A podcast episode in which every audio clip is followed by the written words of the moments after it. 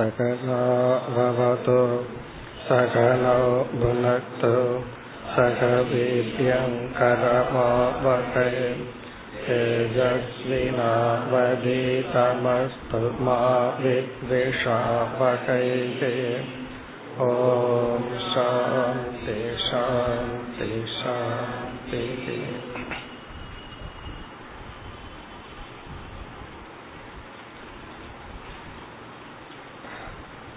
இருபத்தி ஏழு இருபத்தி எட்டு.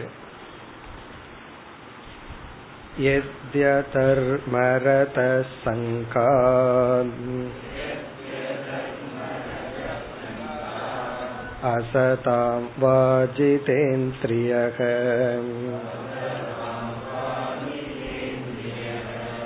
காமாத்மா கிருபணோ லுப்தக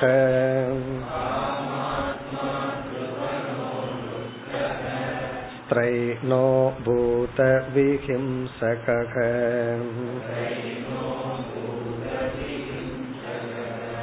பசு நவிதி நாலப்யம் பிரேத பூத கணான் யஜன்.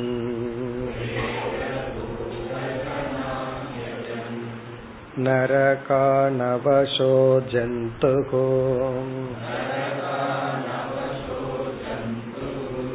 யாத்யுல்பணம் தமஹ.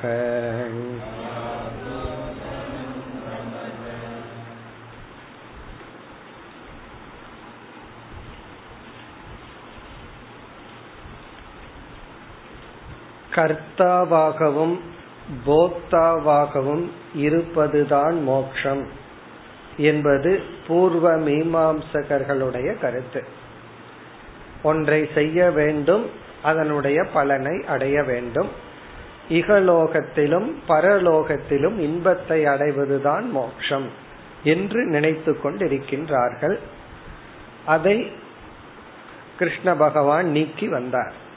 கர்த்தாவாக இருத்தல் என்பது அஸ்வதந்திரம், சுதந்திரமாக இருத்தல் அல்ல என்று கூறி அதை கூறி வந்து இந்த ஸ்லோகத்திலிருந்து பகவான் இரண்டு விதமான கர்த்தாக்கள் இருக்கின்றார்கள். இதுவரை புண்ணிய கர்மத்தை செய்த கர்த்தாக்கள் சொர்க்கம் முதலிய லோகத்திற்கு சென்று சுகத்தை அனுபவித்து வருவார்கள். ஆனால் இனியொரு விதமான கர்த்தா இருக்கின்றார்கள், அதர்மத்தை பின்பற்றுகின்ற கர்த்தாக்கள். அதை இந்த ஸ்லோகத்தில் கூறினார். சென்ற வகுப்பில் அறிமுகப்படுத்தினோம். ஏதி அதர்ம ரதக, ஒரு கால் அல்லது ஒருவன் அதர்மத்தில் ஈடுபட்டு இருந்தால், அதர்ம கர்த்தாவாக இருந்தால், அந்த அதர்மத்தில் ஈடுபட காரணம் என்ன? இரண்டு காரணத்தை முதல் வரியில் குறிப்பிட்டார். அசதாம் சங்காத், அசத் சங்கத்தினால் இவன் அதர்மத்தில் ஈடுபடுகின்றான். வா அல்லது அஜிதேந்திரியக, இவனுடைய பலகீனத்தினால், இந்திரியத்தில் உள்ள பலகீனத்தினால் அதர்மத்தில் ஈடுபடுகின்றான். இங்கு அசதாம் சங்காத்ங்கிறத பார்த்தோம். பல சமயங்களில் நாம் தவறு செய்வதற்கு காரணம் நம்ம மனதே செய்யலாமா வேண்டாமான்னு சஞ்சலத்தில் இருக்கும் பொழுது சுற்றி இருக்கின்ற சூழ்நிலை நம்மை அதர்மத்தில் வீழ்த்தி விடுகிறது. அதுதான் சங்க தோஷம். நம்மை சுற்றி இருப்பவர்களுடைய இன்ஃப்ளூயன்ஸ், அவர்கள் நம்மை அதர்மத்தில் தூண்டி விடுகின்றார்கள். அதனால எல்லா அதர்மத்திற்கும் மற்றவங்க தான் காரணம்னு பொருள் அல்ல. பல சமயங்களில் அது நமக்கு காரணமாகி விடுகின்றது. சில சமயங்களில் அஜிதேந்திரியக, அஜிதேந்திரியக என்றால் இந்திரிய கட்டுப்பாடு இல்லாத காரணத்தினால், சுற்றி இருப்பவர்கள் எவ்வளவு சத்புருஷர்களாக இருந்தாலும் நம்மிடத்தில் பலகீனம் இருந்தால் நாம் அதர்மத்தில் ஈடுபடுவோம். பிறகு இரண்டாவது வரியில் சில குணங்களை குறிப்பிடுகின்றார். அதைத்தான் நாம் பார்க்க வேண்டும். இப்படிப்பட்ட குணத்தை உடையவன் அதர்மத்தில் ஈடுபடுகின்றான். இந்த குணம் எல்லாம் அதர்மத்திற்கு காரணம். முதல் குணம் காமாத்மா. காமாத்மா என்றால் ஆசை வடிவெடுத்தவன். இங்க ஆத்மான அந்த கரணம், மனதுல ஆசையானது அதிகரித்து விட்டால், நம்மை அறியாமல் ஆசையை வளர்த்தி கொண்டால் அது பாபத்துக்கு காரணம். வேத மந்திரத்துல வந்து காமோ கார்ஷித்னு ஒரு மந்திரம் இருக்கு. அந்த மந்திரம் என்ன சொல்லுதுன்னா, நான் ஒண்ணுமே செய்யல, நான் செஞ்ச பாவத்துக்கெல்லாம் காரணம் வந்து காமக காமக அகார்ஷித். அகார்ஷித்னா செய்தது, காமகனா என்னுடைய காமந்தான், மனதில் இருக்கிற ஆசைகள் தான் இந்த பாவத்தை செஞ்சிச்சு. அடுத்தது இனி ஒன்னு இருக்கு, மன்யுர் அகார்ஷித், என்னுடைய கோபம்தான் இந்த பாவத்துக்கெல்லாம் காரணம். அப்படி என்னுடைய ஆசையும் என்னுடைய கோபமும் தான் காரணம். அப்படிங்க காமாத்மா என்றால் மனதில் ஆசையை வளர்த்தி விட்டால் அந்த ஆசை வலுவடையும் பொழுது அது நம்மை அறியாமல் தர்மத்தை விடுவதற்கு காரணமாகிவிடும். அதனாலதான் அந்த ஆசை தர்மத்துல வரணும். தர்மத்துல ஆசை இருந்தா எப்பொழுதும் நம்ம தர்ம வழியிலேயே இருப்போம். தர்மத்துல ஆசை இருந்து தெரியாம அதர்மம் பண்ணாலும் கூட அது பாபம் கிடையாது, அது நமக்கு புண்ணியம்தான். ஆனா தர்மத்துல ஆசையை விட்டு ஏதாவது பொருள்கள் மீது அல்லது எதிலையாவது ஒரு ஆசை வந்து விட்டால் அந்த ஆசைதான் அதர்மத்துக்கு காரணம். இப்ப காமாத்மா, இப்ப காமாத்மா சன் அதர்மரத, இவன் காமாத்மாவாக இருக்கின்ற காரணத்தினால் அதர்ம கர்த்தாவாக இருந்தால் என்ன பலன்கிறது பிறகு சொல்ல போறார். இனி அடுத்தது வந்து கிருபணக, இது ஒரு குணம். இங்கெல்லாம் சில குணத்தை பகவான் குறிப்பிடுகின்றார். இந்த குணங்கள் நம்மிடம் இருந்தால் அது பாபத்துக்கு காரணம். கிருபணக என்றால் யாரிடமும் பகிர்ந்து கொள்ளாமல் இருப்பவன், தானம் செய்யாதவன். கிருபணக லோபி அப்படின்னு சொல்றது, யாருக்குமே கொடுக்க தயாரா இல்லை, யாரு கொடுத்தாலும் வாங்க தயார், ஆனாலும் யாருக்கு இவர் கொடுக்க தயாரா இல்லை. அப்படி சில பேர் இருக்காங்க. இங்க கிருபணக அப்படின்னு சொன்னா தன்னிடம் இருப்பதை பகிர்ந்து கொள்ளாமல் இருப்பவன். இப்ப பகவான் என்ன சொல்றார், அந்த குணமே உன்னை பாபியாக்கிரும் சொல்றார். உன்னிடத்தில் இருக்கிறது நீ பகிர்ந்து கொள்ளவில்லை என்றால் அதுவே உன்னை அதர்மரதன் ஆக்கிவிடும், அதுவே பாபம்னு சொல்ற. காரணம் என்ன, இந்த உலகத்திலிருந்து எத்தனையோ நம்ம பொருள் அனுபவிக்கிறோம். மூச்சு விடுற காத்து இருக்கே, அதை நம்ம காசு கொடுத்தா வாங்கி அனுபவிக்கிறோம், அது அனுபவிச்சுட்டு இருக்கோம். இப்ப ஏதாவது ஒண்ணு நம்மிடத்திலிருந்து இந்த உலகத்திற்கு கொடுக்க வேண்டும். அப்படி இல்லைன்னா ஒன் வே டிராபிக் ஆயிரும், அது வந்து பாபம்தான். எப்படியாவது நம்ம கொடுக்கலினா பறிக்கப்படும், அது வேற விஷயம். இங்க பகவான் வந்து அதான் சொல்றாரு, நீ கொடுத்து சந்தோஷமா இரு. அப்படி இல்லாத மனம் இருந்தால் அது அதர்மத்திற்கு காரணம், கிருபணக. அடுத்தது வந்து லுப்தக. லுப்தக என்றால் இது வந்து கிருபணனுடைய அண்ணன்னு வச்சுக்கோங்க. கிருபண தம்பின்னு சொன்னா லுப்தக வந்து அவனுக்கு முன்னாடி பிறந்த அண்ணன். இவன் வந்து மற்றவர்களிடம் இருந்து பறிப்பதிலேயே கவனமாக இருப்பான். இவன் அட்லீஸ்ட் எடுத்து வச்சுட்டு யாருக்கு கொடுக்க மாட்டான்.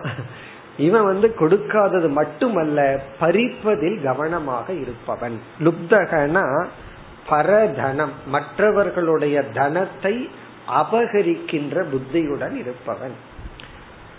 யாரு எப்ப எப்படி ஏமாறுவார்கள், அதை எப்படி நம்ம எடுத்துக்கலாம். அப்படி பணம் மட்டுமல்ல, இனியொருத்தருடைய புகழை தான் எடுத்துக்கிறது, அதுவும் திருடுதல் தானே. மற்றவர்களுடையதை தான் எடுத்து கொள்ளுதல், தனக்கு தகுதியற்றதை தான் எடுத்து கொள்ளுதல் லுப்தக. லோபயுக்தக எப்பொழுதும் வேண்டும் வேண்டும்ங்கிற புத்தியில் இருப்பவர்கள். இதெல்லாம் மோட்சத்துக்கு வேண்டாம், மோட்சத்தை பத்தி பேசவே வேண்டாம், அதர்மத்துக்கே காரணம்.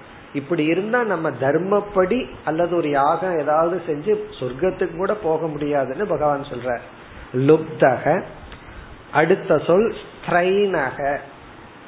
ஸ்திரைனகன உடல் இன்பத்தையே முக்கியமாக கொண்டிருப்பவன், சரீர சுகத்திற்கு முக்கியத்துவம் கொடுப்பவன். அதனால இவன் பாபத்தை செய்கின்றான். அடுத்தது பூத விஹிம்சக.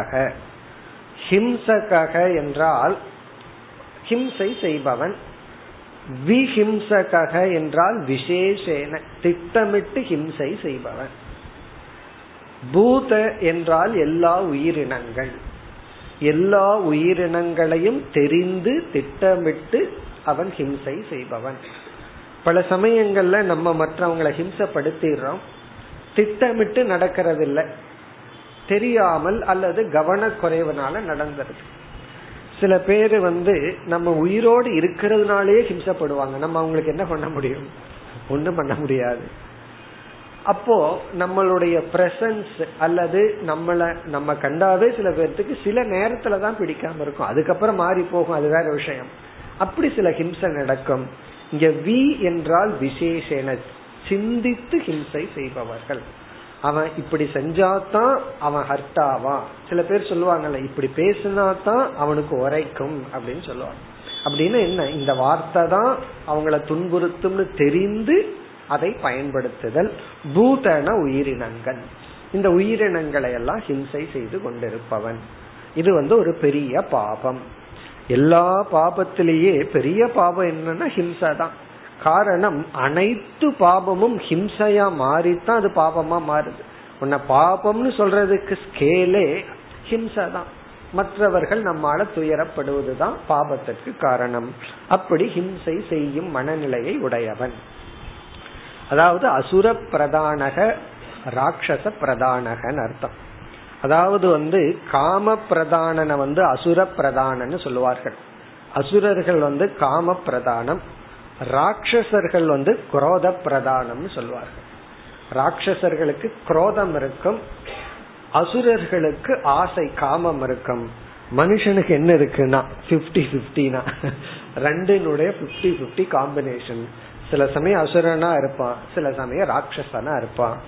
இப்படிப்பட்ட குணம் அவனுக்கு அதர்மத்திற்கு காரணம். பிறகு அடுத்த ஸ்லோகத்தில் மேலும் அவர்கள் என்ன செய்கின்றார்கள் அதை வர்ணிக்கின்றார். பசூன் அவிதினா ஆலப்ய, பசூன் என்றால் உயிரினங்களை, அவிதினா முறை தவறி, ஆலப்யன கொன்று, யாகம் செய்து, அதாவது பலியை உடைய யாகங்களை மேற்கொண்டு. ரெண்டு விதமான யாகம் இருக்கு, பலியோடு இருக்கிற யாகம் இருக்கு, பலி இல்லாத யாகம் இருக்கு. பலியோடு இருக்கிற யாகம்னா ராஜசம் தாமசமானது. அப்படிப்பட்ட அவிதினா விதிகளை மீறி, ஹிம்சைங்கிற விதிகளை மீறி, அஹிம்சையை மீறி பசூன் பசுக்களை, ஆலப்ய என்றால் ஆஃபரிங் அல்லது கொன்று, யாகத்தில் பலியிட்டு என்ன செய்கின்றார்கள், யாரை வழிபடுகிறார்கள், பிரேத பூத கணான் யஜன். இவர்கள் வழிபடுகின்ற தேவதைகளை இங்கு பகவான் குறிப்பிடுகின்றார். அதாவது சாத்விகமான மனதை உடையவன் சாத்விகமான முறையில் யாகத்தை செய்து சாத்விகமான தேவதைகளை வழிபடுவான். அதாவது விஷ்ணு, சிவன், சுப்பிரமணியன், இந்த மாதிரி வந்து சாத்விகமான தேவதை. அதுல வந்து அதனாலதான் கணபதியை முன்னாடி வச்சிருக்கிறது, அவரு ஒரு சாத்விகமான தேவதை. அதையெல்லாம் விட்டுட்டு பிரேதம் பூத கணான், சில பிரேதங்களை, சில பூதங்களை, சில துஷ்ட தேவதைகளை யஜன் இவர்கள் வழிபட்டு, இதெல்லாம் ராஜசமான தாமசமான தேவதைகளை வழிபட்டு.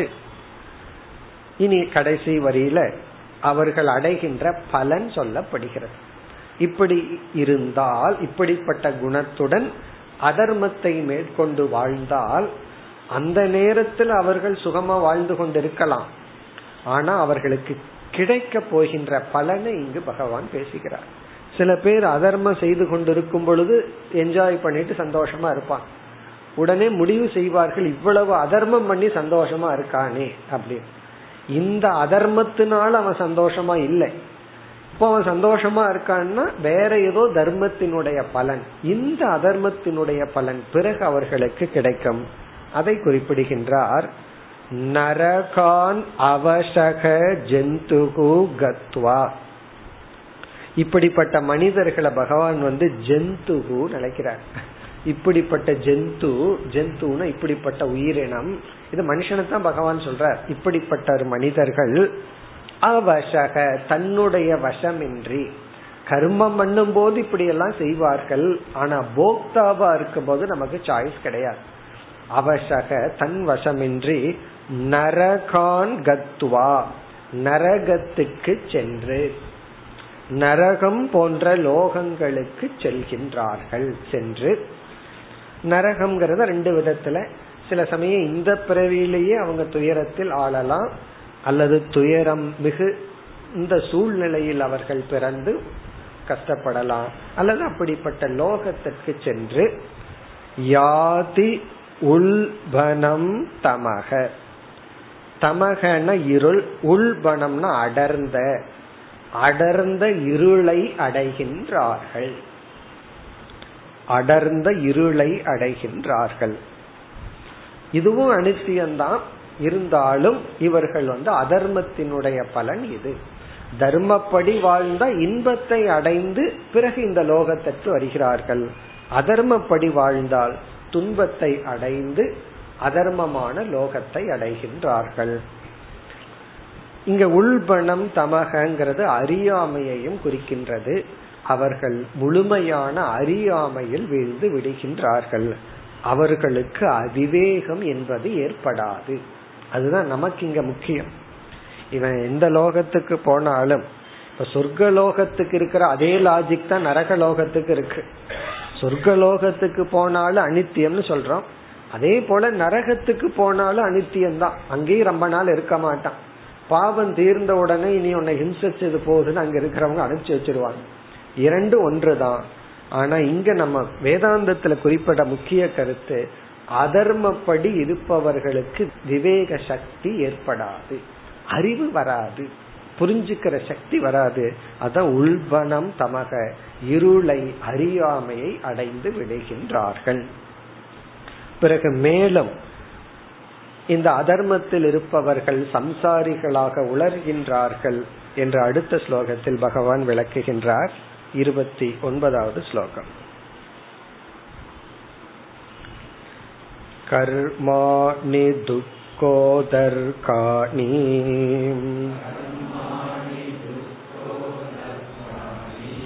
குர்வன் தேகேன தைப் புனக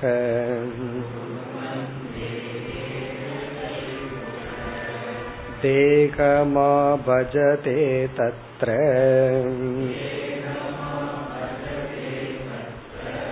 கிம் சுகம் மர்த்ய தர்மினக.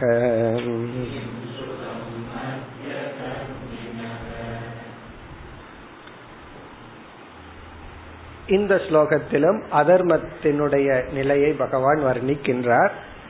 இருபத்தி ஏழிலிருந்து இந்த இருபத்தி ஒன்பதாவது ஸ்லோகம் வரை அதர்ம கர்த்தாவினுடைய நிலை.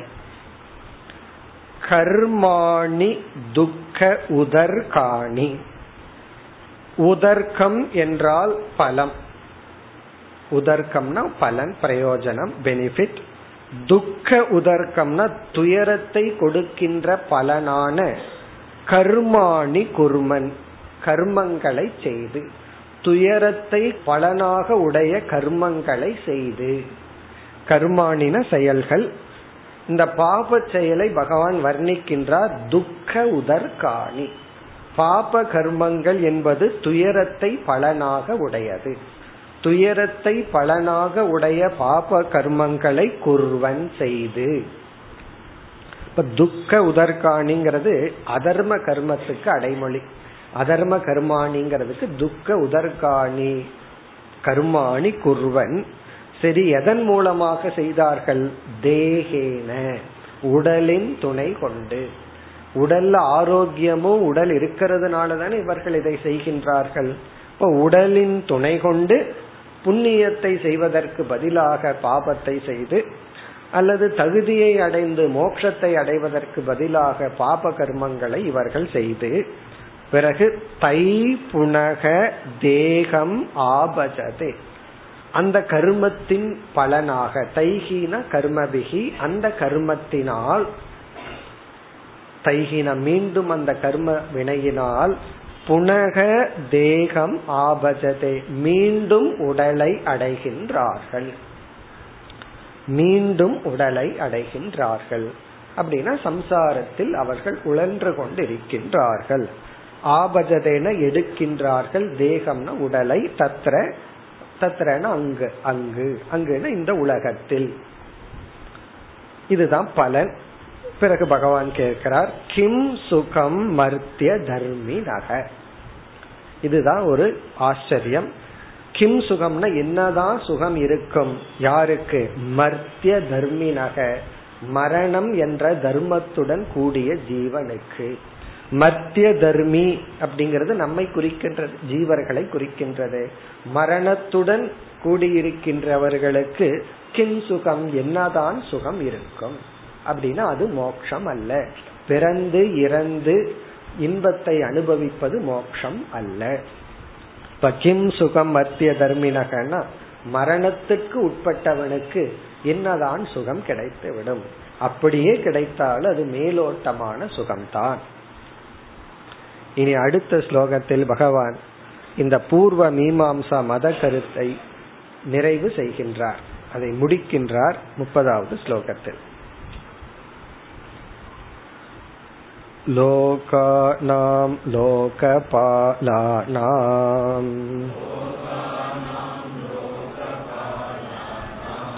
மத்பயம் கல்பஜீவினாம் பிரம்மணோபி பயம் மத்தக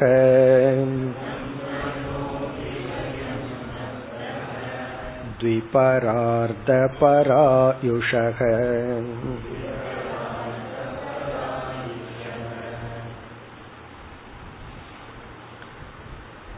இந்த ஸ்லோகத்தில் பகவான் பூர்வ மீமாம்சகர்களுடைய மோக்ஷம் என்பது சம்சாரம் என்று நிறைவு செய்கின்றார். அவர்கள் எதை மோக்ஷம் சொல்கிறார்களோ அது உண்மையில் மோக்ஷம் அல்ல. அதை எப்படி கூறுகின்றார்? சம்சாரத்துக்கு பல விதத்தில் லட்சணம் சொல்லலாம், பல விதத்துல சம்சாரம்ங்கிறத விளக்கலாம். இங்கு வந்து பயம் என்பது சம்சாரம் என்று பகவான் குறிப்பிடுகின்றார். அப்ப மோக்ஷம்னா என்ன? அபயம் என்பது மோக்ஷம். இப்ப எந்த விதமான பயமும் இல்லாம இருக்கிறது மோக்ஷம். எதையாவது கண்டு பயப்படுவது என்பது சம்சாரம். எல்லா பயத்திலேயுமே பெரிய பயமா இருக்கிறது என்ன என்றால் மரண பயம், மிருத்யு பயம்தான் பயத்துக்கே மேலோட்டமான பயமா இருக்கிறது. இந்த மரண பயம்தான் விதவிதமான கோணத்துல வெளிப்படும். மரணம் அப்படிங்கிறது ஒரு பொருளினுடைய அழிவை கண்டு பயம். நம்ம ஒரு பொருள் வாங்குறோம், அந்த பொருள் காணாம போயிருமோ அல்லது அது அழிஞ்சு விடுமோன்னு பயம்ங்கிறது ஒரு விதமான மரண பயம்தான். அது இல்லாமல் நான் இருக்கின்றேன்னு பயம், கடைசியில இந்த உடலை கண்டு பயம். அதனாலதான் எவ்வளவு பேர் எவ்வளவு தவம் செய்தாலும் தவம் செய்து முடிஞ்ச உடனே அவங்களுக்கு என்னன்னா மரண பயம்தான். ஆகவே பகவான் கிட்ட இதுல இருந்து மரணம் வரக்கூடாது, அதுல இருந்து மரணம் வரக்கூடாது என்ற கால்குலேஷன் எல்லாம் போடுறாங்க. எல்லா அசுரர்களுடைய தவமே அப்படித்தானே. இப்ப அவர்களுக்கு அவ்வளவு தவம் என்ன செய்யவில்லை, மரண பயத்தை நீக்கவில்லை. இப்ப இங்க பகவான் என்ன சொல்றார்? எல்லோருக்கும் மரண பயம் இருக்கின்றது, மரண பயம் இல்லாதவர்கள் யாரும் இல்லை. என்னிடத்திலிருந்து பயப்படுகின்றார்கள். அந்த பயம்ங்கிறது வந்து எல்லாத்துக்கும் இருக்கு, ஞானியை தவிர. இந்த எல்லாத்துக்கு இருக்குன்னா யார சொல்லலாம்? இந்த உலகத்தை படைத்து வருகின்ற பிரம்மாவை இங்கு குறிப்பிடுகின்றார். அதாவது இந்த உலகத்துக்கு காரணமான ஈஸ்வரன்கிறது வேற தத்துவம். அந்த ஈஸ்வரன் என்ன பண்றார்? மூன்று தேவதைகளை நிர்ணயிக்கின்றார், அதை நியமிக்கின்றார். படைப்புக்கு பிரம்மாங்கிற தேவதை, விஷ்ணுங்கிற ஒரு தேவதையா நம்ம எடுத்துட்டோம் அப்படின்னா அவர் வந்து மெயின்டைன் பண்ணிட்டு இருக்கார், காப்பாத்திட்டு இருக்கார். சிவன்கிறத ஒரு தேவதையை எடுத்துக்கொண்டு அவரை எடுத்து கொள்கின்றார், யம தர்ம ராஜாவோட ரோல பண்றார். அப்படி இங்க பிரம்மா என்பவர் வந்து ஈஸ்வரனால முதலில் படைக்கப்பட்ட தேவதா தத்துவம். அந்த பிரம்மா பிறகு வந்து விதவிதமான தேவதைகளை தோற்று வைக்கின்றார். அந்த தேவதைகள் நம்மை போன்ற ஜீவர்களை உருவாக்கி இந்த உலகம் நடைபெற்று கொண்டு வருகின்றது. அந்த பிரம்மா முதல் கொண்டு என்னை கண்டு பயம் கொள்கின்றார்கள். உலகமே என்னை கண்டு பயந்து கொண்டு இருக்கின்றது. காரணம் என்ன? அவர்கள் அனைவரும் சம்சாரியாக இருக்கின்றார்கள். அதைத்தான் குறிப்பிடுகின்றார். லோகானாம் லோக பாலானாம் மத் பயம். லோகானாம் என்றால் இந்த உலகத்தில் வாழ்கின்ற நம்மை போன்ற ஜீவராசிகள். நம்ம எல்லாம் லோகாஹா. லோகானாம் அப்படின்னா லோகம் அப்படின்னா இந்த உலகத்தில் வாழ்ந்து கொண்டிருக்கின்ற நாம். என்ன ஜடமான பொருளுக்கு பயம் எல்லாம் ஒண்ணு இல்லையே, அதுக்கு சம்சாரமும் கிடையாது. ஜீவர்களுக்குத்தான் பயம். இப்ப ஜீவர்களாகிய நம்மைய வந்து இங்க லோகானாம் என்று சொல்றார்.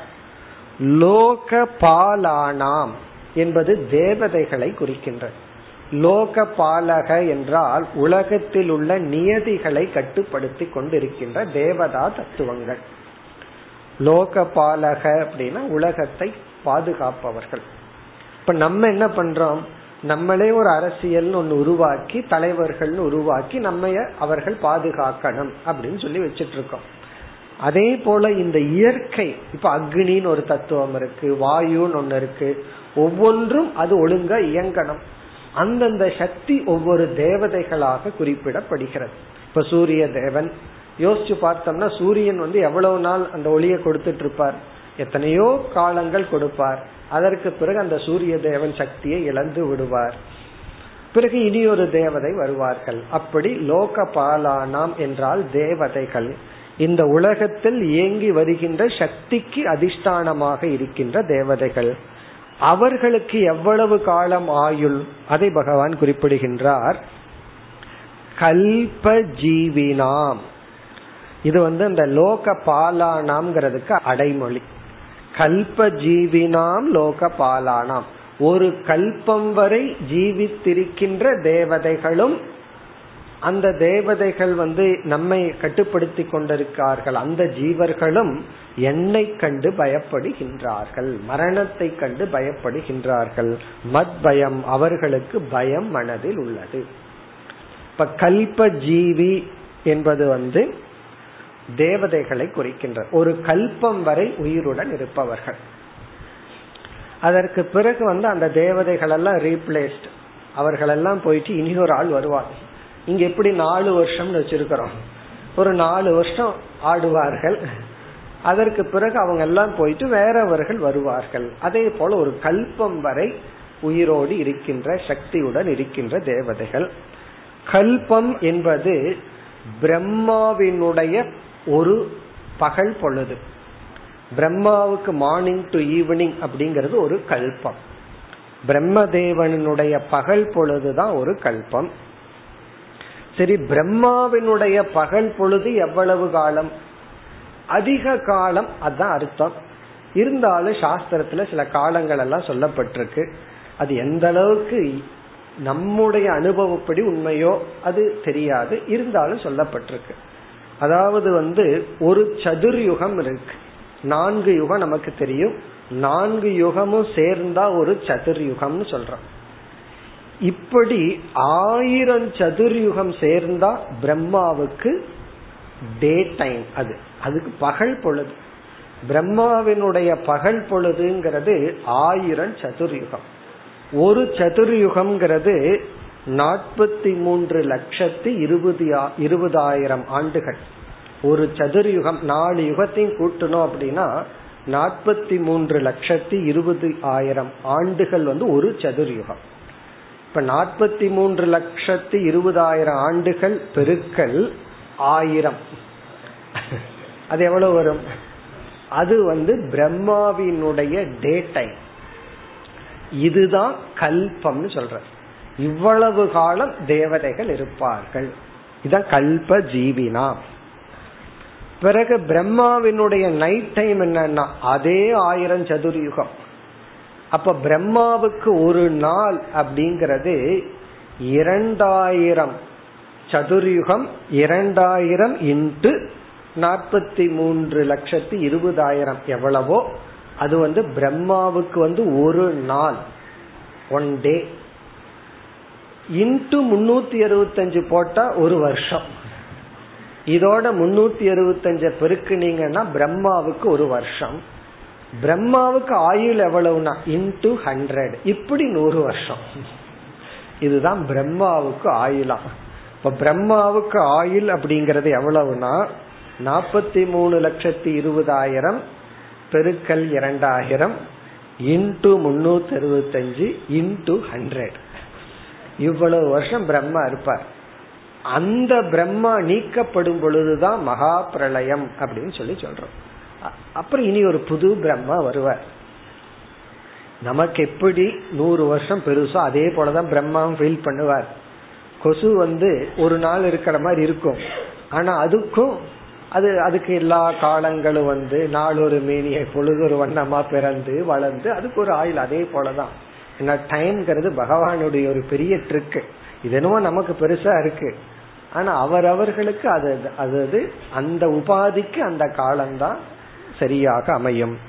இப்ப அந்த பிரம்மாவும் கூட இவ்வளவு வருஷம் வாழ்ற பிரம்மாவும் என்னை கண்டு பயப்படுகின்றார்கள், மரணத்தை கண்டு பயப்படுகின்றார்கள். அதை இரண்டாவது வரியில் கூறுகின்றார்.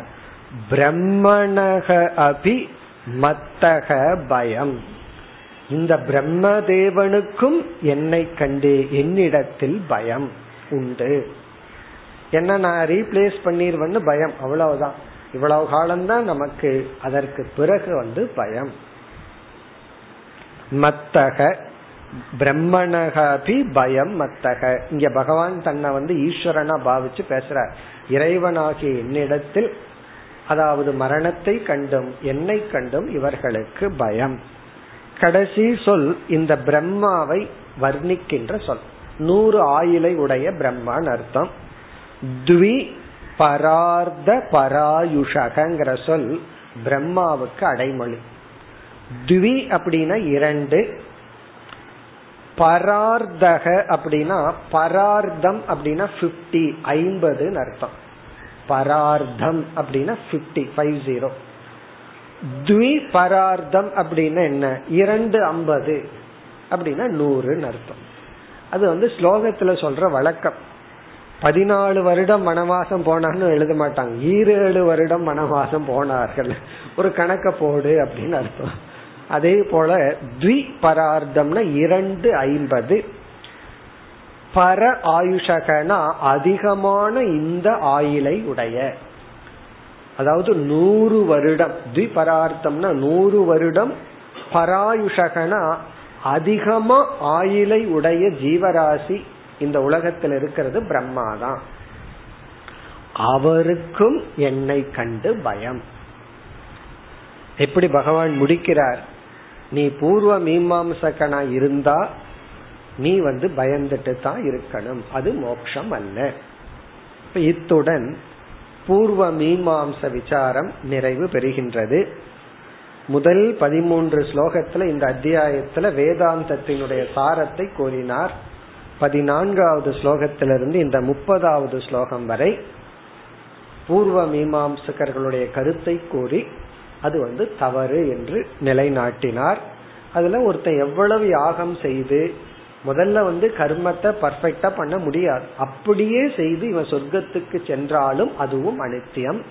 அது மட்டுமல்ல, நீ வந்து எல்லா நேரத்திலையும் தர்மப்படி புண்ணியத்தை செய்ய முடியும்னு சொல்ல முடியாது.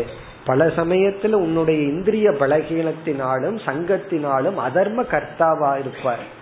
அப்படி இருந்து பாபத்தை செய்து நரகம் முதலிய லோகத்திற்கு சென்று மீண்டும் நீ உடலை எடுத்து சம்சாரியாக இருப்பாய். பயம்ங்கிறது நீங்காது. ஆகவே அந்த மதம் தவறு என்று கூறி முடிவுரை செய்தார்.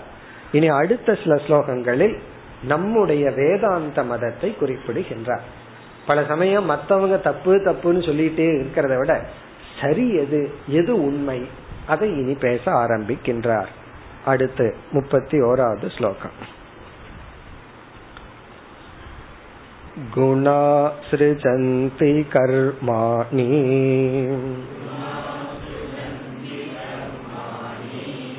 குணோ நஸ்ருஜதே குணான் ஜீவஸ்து குணசம்யுக்தஹ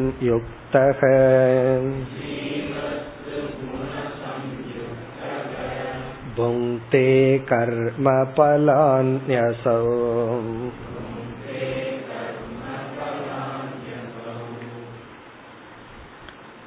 இந்த முப்பத்தி ஓராவது ஸ்லோகத்திலிருந்து முப்பத்தி நான்காவது ஸ்லோகம் வரை. அதற்கு பிறகு உத்தவர் ஒரு கேள்வியை கேட்க போகின்றார். இந்த ஸ்லோகங்களில் வேதாந்த மதம், வேதாந்தத்தினுடைய கருத்தை இங்கு பகவான் குறிப்பிடுகின்றார். எது உண்மை, அதாவது தவறு எது அப்படிங்கிறதுக்கு நீக்கியதற்கு பிறகு எது உண்மை. இப்ப என்ன விஷயத்துல இங்க சர்ச்சை நடந்தது? கர்த்தா போக்தா விஷயத்துலதான் இங்க வந்து முக்கியமா நடந்தது, விசாரம் நடைபெற்றது. பூர்வ மீமாம்சகர்கள் என்ன சொன்னார்கள்? ஜீவர்கள் பல, ஏற்கனவே பார்த்தோம், அவர்கள் கர்த்தா, நித்திய கர்த்தா, நித்திய போக்தா, அவர்கள் கர்மம் செய்து சொர்க்கத்தை அடையிறது தான் மோட்சம், அல்லது இந்த உலகத்துல இன்பத்தை அடையிறது தான் மோட்சம், இது அவர்களுடைய கருத்தாக இருந்தது. இங்கு வந்து பகவான் வந்து அதையெல்லாம் நிராகரணம் பண்ணி கர்த்தாவா இருக்கிறது சம்சாரம் அப்படின்னு தான் சொன்னார். இங்கதான் அறிவை கொடுக்கின்றார். அப்படி என்றால் யார் கர்த்தா, யார் போக்தா, அந்த அறிவை கொடுத்து ஆத்மா அகர்த்தா ஆத்மா அபோக்தாங்கிற ஞானத்தை புகட்டுகின்றார்.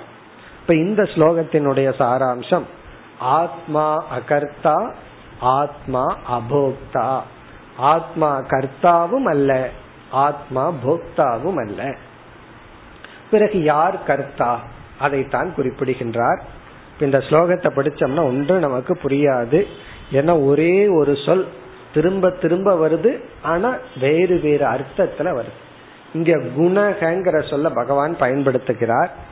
குணாகா சிருஜந்தி கர்மாணி, குணக அனுசிருஜதே குணம், ஜீவஸ்து குணசம்யுக்தகன்னு குணம் குணம்ங்கிற சொல்லே வருது. ஒவ்வொரு இடத்துலயும் ஒவ்வொரு அர்த்தம் இருக்கு. அதனாலதான் வேதாந்தம்னு வந்தாவே புரிய ஆரம்பிக்க புரியாதுன்னு அர்த்தம். கவனமாக நம்ம பார்க்கணும். முதல் சொல் குணாகா, ஸ்லோகத்தினுடைய அர்த்தத்தை பார்த்துட்டு விளக்கத்துக்கு போவோம். குணாகாங்கிற சொல் இங்கு நம்முடைய உடல் மனம் இந்த தத்துவத்தை குறிப்பிடுகிறது. இங்க குணாகான்னா உடலும் மனமும், நம்முடைய சரீரம், ஸ்தூல சூக்ஷ்ம சரீரத்தை இங்கு பகவான் குணாகா என்று குறிப்பிடுகின்றார். நம்முடைய உடலும் மனதும், நம்முடைய சூக்ஷ்ம சரீரமும் ஸ்தூல சரீரமும் குணகங்கிற சொல்லில் குறிப்பிடப்படுகிறது. குணங்கள், அதனாலதான் பன்மை குணங்கள். சிருஜந்தி கர்மாணி, செயலை செய்கின்றன, கர்மங்களை செய்கின்றது, நம்முடைய உடலும் மனமும் செயல் செய்கின்றது. பூர்வ மீமாம்சக்கு என்ன சொன்னா ஆத்மாதான் பண்ணதுங்கிறான். இங்க பகவான் வந்து திருத்தறார், குணங்கள் தான் செயலை செய்கின்றது. இங்க குணங்கள்னா நம்முடைய உடலும் மனமும், நம்ம சூக்ஷ்ம சரீரமும் ஸ்தூல சரீரமும் தான். கர்மாணி சிருஜந்தினா கர்மங்களை மேற்கொள்கின்றது. இனி அடுத்த சொல் குணக அனுசிருஜதே குணான், குணம் குண குணங்களை தூண்டுகிறது அல்லது செயல்படுத்துகிறது. இப்ப இந்த இடத்துல குணகன்னு ஒரு சொல் இருக்கு, அது சிங்குலர்ல இருக்கு, ஒருமையில இருக்கு குணக. அந்த குணக என்றால் சத்துவம் ரஜஸ் தமஸ் என்ற குணங்கள், குணம் சத்துவம் முதலிய குணம். அனுசிருஜதே குணான், குணான் அப்படிங்கிற சொல் வந்து உடலை குறிக்கின்றது. மீண்டும் குணங்களை, உடலை, சத்துவம் ரஜஸ் தமஸ் என்ற மூன்று குணங்கள் நம்முடைய மனதையும் உடலையும் அனுசிருஜதேனா செயல்படுத்துகின்றது அல்லது மோட்டிவேட் பண்ணது, தூண்டுகிறது. சத்துவம் ரஜஸ் தமஸ் என்ற குணங்கள் உடலை செயல்படுத்துகின்றது, உடல் கர்மத்தை செய்கின்றது. அதாவது உடல் வந்து ஒரு செயல் செய்யுது, மனமும் உடலும் ஏதோ ஒரு ஆக்டிவிட்டி பண்ணுது. சரி, அதை ஆக்டிவேட் பண்றது யார் அப்படின்னா அது சத்துவம் ரஜஸ் தமஸ் என்ற குணங்கள். இப்ப இங்க பகவான் என்ன சொல்கின்றார்? சத்துவம் ரஜஸ் தமஸ் என்கின்ற மூன்று குணங்கள் இந்த உடலை தூண்டுகிறது, உடலை செயல்படுத்துகின்றது. இந்த உடல் செயல்பட்டு பாப புண்ணியம் போன்ற கர்ம வினையை உற்பத்தி செய்கிறது. இப்ப மனசு உடம்பு செயல் செய்யுதுன்னா எப்படிப்பட்ட டைரக்ஷன்ல உடல் செயல்படுதுங்கிறது நம்முடைய குணத்தின் அடிப்படையில். இப்ப குணம் உடலை தூண்டுகிறது, உடல் செயலை மேற்கொண்டு செயலினுடைய விளைவை உற்பத்தி செய்கிறது. இப்ப வேறொரு விதமா சுருக்கமா சொல்லணும்னா, புரிஞ்சுக்கிறதுக்காக நம்ம வந்து ஒரு உணவை உட்கொள்கின்றோம். அந்த உணவு என்ன செய்கின்றது? அந்த உடலினுடைய உணர்வை தோன்றுகிறது. ஒருவன் மதுவை அருந்துகின்றான்னு வச்சுக்கோமே, அவனுக்கு மயக்கம் போதை என்ற உணர்வானது உடலிலிருந்து தோன்றுகிறது. இந்த இந்த தோன்றுவதற்கு என்ன காரணம்னா, இந்த உணவானது அவன் அருந்திய நீ அந்த ஆகாரமானது காரணமாகிறது. அல்லது காஃபி டீ இப்படி சாப்பிட்றான்னு வச்சுக்கோமே, தூங்குறதுக்கு போது ஓவர் ஆக்டிவ் ஆகிறான். காரணம் என்ன? அந்த உணவு இவனை தூண்டுகிறது. அதுபோல குணம் சத்துவ ரஜஸ் தமஸ் என்கின்ற குணம் இவனுடைய உடலை தூண்டுகிறது. எப்படி மதுபானம் காஃபி டீ போன்ற அல்லது எளிமையான ஆகாரம், மதிய வேளையில எளிமையான ஒரு ஆகாரத்தை சாப்பிட்டோம்னா சாப்பிட்டதுக்கு அப்புறம் எக்ஸ்ட்ரா ஃப்ரெஷ்ஷா இருக்கும். காரணம் என்ன? உடலை போய் ஸ்ட்ரென்த் இருக்கும். அதே இது மூணு மடங்கு உள்ள தள்ளணும் அப்படின்னு வச்சுக்குவோமே, சாப்பிட்டதுக்கு அப்புறம் சாப்பிட்றதுக்கு முன்னாடி இருந்ததை விட கஷ்டமா இருக்கும். காரணம் என்ன? அந்த உணவு உடலை தூண்டுகிறது.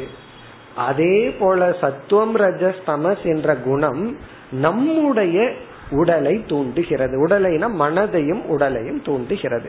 இப்போ ஒருவனுக்கு சாத்விகமான குணம் இருந்தா, சாத்விகமான குணம் உடலை தூண்டி சாத்விகமான கர்மத்தில் ஈடுபடுத்தும். ராஜசமான தாமசமான குணம் இருந்தால் அப்படிப்பட்ட உணர்வை தூண்டி அப்படிப்பட்ட செயலை இந்த உடலும் மனதும் மேற்கொள்கின்றது.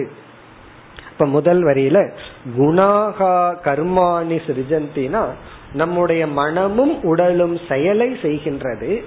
எப்படிப்பட்ட செயலை இந்த உடல் செய்கிறது?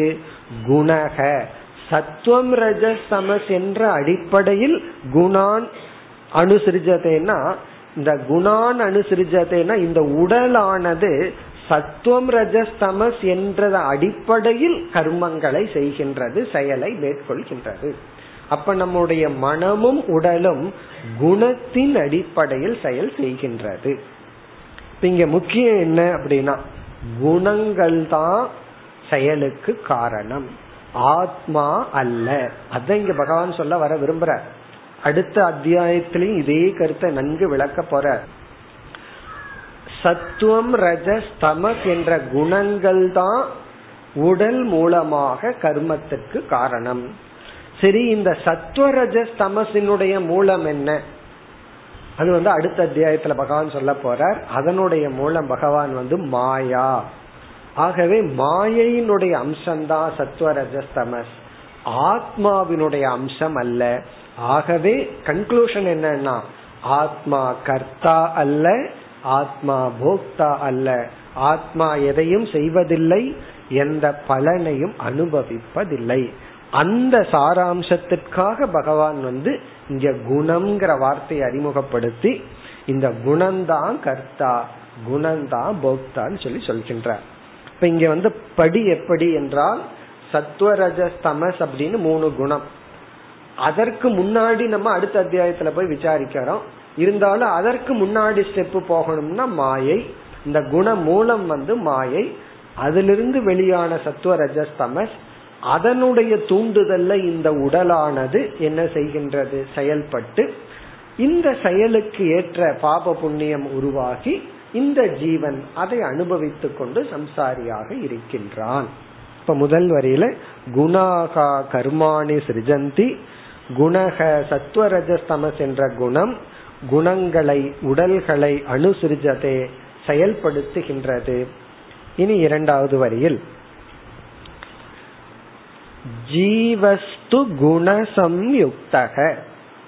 இப்ப முதல் வரிய படிக்கும் பொழுது நமக்கு அப்ப சம்சாரத்துக்கு இடமே இல்லையே, குணங்கள் கர்மத்தை பண்ணது, ஜீவனாகிய உண்மையான நான் எந்த குணத்தோடு சம்பந்தப்படாதவன், குணம் தானே செய்கின்றது, அப்ப எனக்கு எந்த பாதிப்பும் இல்லை என்று இருக்கும் பொழுது எங்கு சம்சாரம்? அப்படி இருந்தா உண்மைதான். ஆனா என்ன ஆகிவிட்டதா, ஜீவகது இந்த ஜீவன் குணசம்யுக்தக. இங்க குணசம்யுக்தகனா குணத்துடன் தன்னை அபிமானம் செய்து விட்டான். குணசம்யுக்தகனா இங்க குணம்ங்கிற சொல் சரீரத்தை குறிக்கின்றது, ஸ்தூல சூக்ஷ்ம சரீரங்கள். பிறகு அந்த சரீரத்தை தூண்டும் சத்வரஜஸ்தமஸ் என்ற குணங்கள் எல்லாத்தையும் சம்யுக்தகனா அதோடு தன்னை அபிமானித்து விட்டான். ஜீவகது குணசம்யுக்தக பவதி, இந்த ஜீவன் குணத்துடன் தன்னை சேர்த்து கொண்டான். இதுதான் அவனுடைய சம்சாரத்திற்கு காரணம். நம்ம சம்சாரத்திற்கு என்ன காரணம்னா இந்த குணத்துடன் நம்மை சேர்த்து கொள்வதுதான், சாட்சியாக இல்லாததுதான் துயரத்திற்கு காரணம்.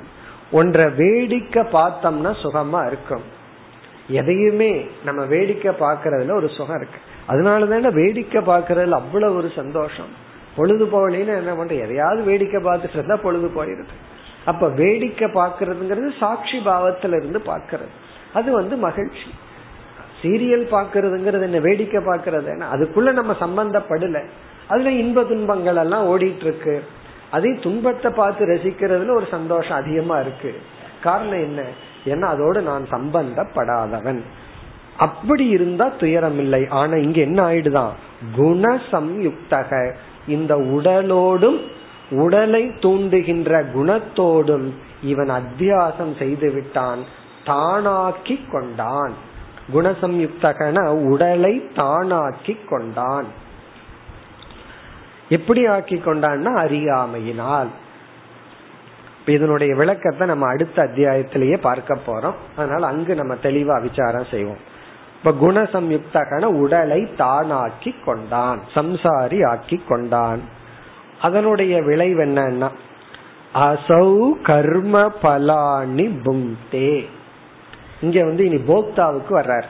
இது வரைக்கும் கர்த்தாவு சொன்னார் முதல் வரியில, அதாவது செயல் செய்கின்றதுன்னு சொன்னார். இனி செயலினுடைய பலனை இவன் அனுபவிக்கின்றான்.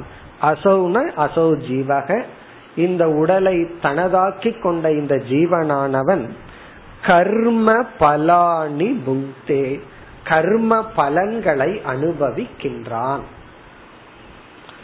கர்ம பலானி என்றால் கர்ம பலன்களை, புங்தே என்றால் அனுபவிக்கின்றான். இங்க புங்தே அப்படிங்கிற வார்த்தையிலேயே சம்சாரிங்கிற அர்த்தம் வந்து விடுகிறது. அனுபவிப்பவன் சம்சாரி. இதுதான் இந்த ஸ்லோகத்தினுடைய சாராம்சம். இதனுடைய விளக்கத்தை சுருக்கமா நம்ம பார்ப்போம். இப்ப இந்த இடத்துல மோக்ஷங்கிற விஷயத்துல நாம் செய்கின்ற ஒரு பெரிய தவறு என்னவென்றால், எல்லாத்தையும் அனுபவிச்சு அனுபவிச்சு இந்த மோக்ஷம் அப்படிங்கிற ஒரு சுகத்தையும் ஒரு பொருளா அனுபவிக்கணுங்கிற எண்ணம் நம்ம மனசுல பதிஞ்சிருக்கு. இங்க பகவான் சொல்றார் அனுபவித்தல் என்பதே சம்சாரம் சொல்றார். அனுபவமே சம்சாரம். ரொம்ப பேர் வந்து உங்களுக்கு மோக்ஷ அனுபவம் இருக்கா அப்படின்னு கேட்பாங்க. மோக்ஷ அனுபவம் இருக்கா அப்படி கேட்கிற கேள்விக்கு நம்ம என்ன பதில் சொன்னாலும் அது சரியான பதில் அல்ல, தப்பான பதில். காரணம் என்ன அப்படின்னா கேள்வியே தப்பா இருக்கு. தப்பான கேள்விக்கு நீங்க என்ன பதில் சொன்னாலும் பதில் தப்பா தான் இருக்கும். ஆகவே அந்த கேள்வியே நம்ம கரெக்ட் பண்ண வேண்டியது இருக்கு. அதனால ஏதாவது பதில் சொன்னோம்னு வச்சுக்கோமே, அவர் ஒழுங்கா பதிலே சொல்ல மாட்டேங்கிறார் அப்படின்னு கோபம் வந்துடும். கேட்ட கேள்விக்கு ஒழுங்கா பதில் வரல, இல்ல சுத்தி வளைச்சு பதில் சொல்கிறார்கள். வேதாந்தம் வந்து ஒழுங்கா பதில் சொல்ல மாட்டேங்குது, சுத்தி வளைச்சு பதில் சொல்லுது அப்படி நினைப்பார்கள். நம்ம பதில் மேல பழிய போடுற அவன் என்னுடைய கேள்வியிலேயே தப்பு இருக்கு அப்படிங்கறத புரிந்து கொள்ளவில்லை. இப்ப கடவுள் எங்க இருக்காரு ஒரு கேள்வி கேட்டா, இந்த கேள்வியிலேயே ஒரு தப்பு இருக்கு இவர் முடிவு பண்ணிட்டார், எங்கேயோ அமர்ந்திருக்கார், முடிவு பண்ணிட்டு தானே கேள்வி கேட்கிறார். இப்ப கடவுள் எங்க இருக்காருங்கிற கேள்வியில ஒரு இடத்துல இருக்காருன்னு முடிவு பண்ணிட்டு அந்த இடம் தெரியலன்னு முடிவு பண்ணி கேள்வி கேட்கிறார். இப்ப கேள்வியே தப்பு தானே. அதே போல மோட்சம்ங்கிற அனுபவம் எப்படி இருக்கும், மோட்சம்ங்கிற அனுபவம் வந்திருக்கான்னா இவர் முடிவு பண்ணிட்டார் மோட்சம்ங்கிறது ஒரு அனுபவம், அது முடிவு பண்ணியாச்சு. அப்ப என்ன கேட்கணும், மோட்சம்னா என்ன அப்படி கேட்கணும். அதை விட்டுட்டு மோட்சத்தை இவரே முடிவு பண்ணி அது உங்களுக்கு இருக்கா இல்லையா, ஏதோ கடையில போய் கத்திரிக்காய் இருக்கா இல்லையான்னு கேட்கிற மாதிரி மோட்சம்ங்கிறது உங்ககிட்ட இருக்கா இல்லையா, இருந்தா சொல்லுங்க, இருந்தா எப்படி எனக்கு கிடைக்கும், அப்படி நம்ம முடிவு பண்றோம். இப்ப இந்த இடத்துல பகவான் வந்து அனுபவித்து கொண்டிருத்தலே சம்சாரம். அப்படி என்றால் மோட்சம்ங்கிறது என்ன என்றால் ந விசேஷ அனுபவம். அதான் நம்ம புரிஞ்சுக்கணும், மோட்சம்ங்கிறது ஒரு விசேஷ அனுபவம் கிடையாது, ஒரு குறிப்பிட்ட எக்ஸ்பீரியன்ஸ் மோட்சம் அல்ல. மோட்சம்ங்கிறது ஒரு ஸ்பெசிபிக் எக்ஸ்பீரியன்ஸ் அல்ல.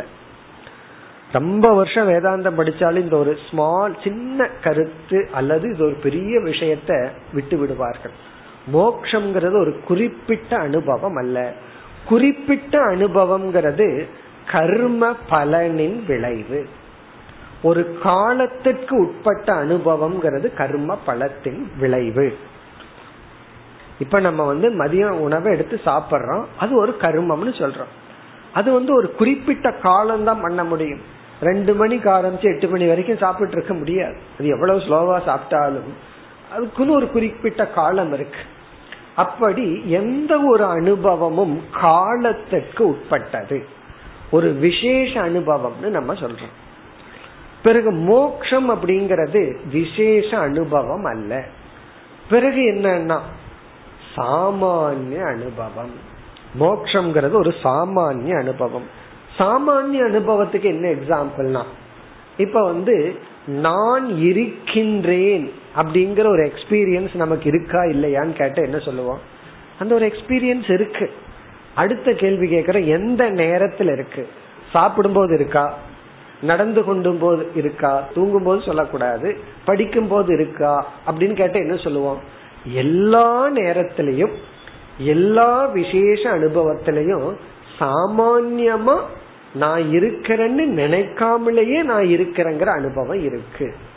மோட்சம்ங்கிறது அப்படித்தான், சாமான்யமா இவன் விவகாரம் செய்து கொண்டிருக்கும் பொழுது, சாதாரண விவகாரம் செய்து கொண்டிருக்கும் பொழுது நான் நிறைவுடன் இருக்கின்றேங்கிற அனுபவம்.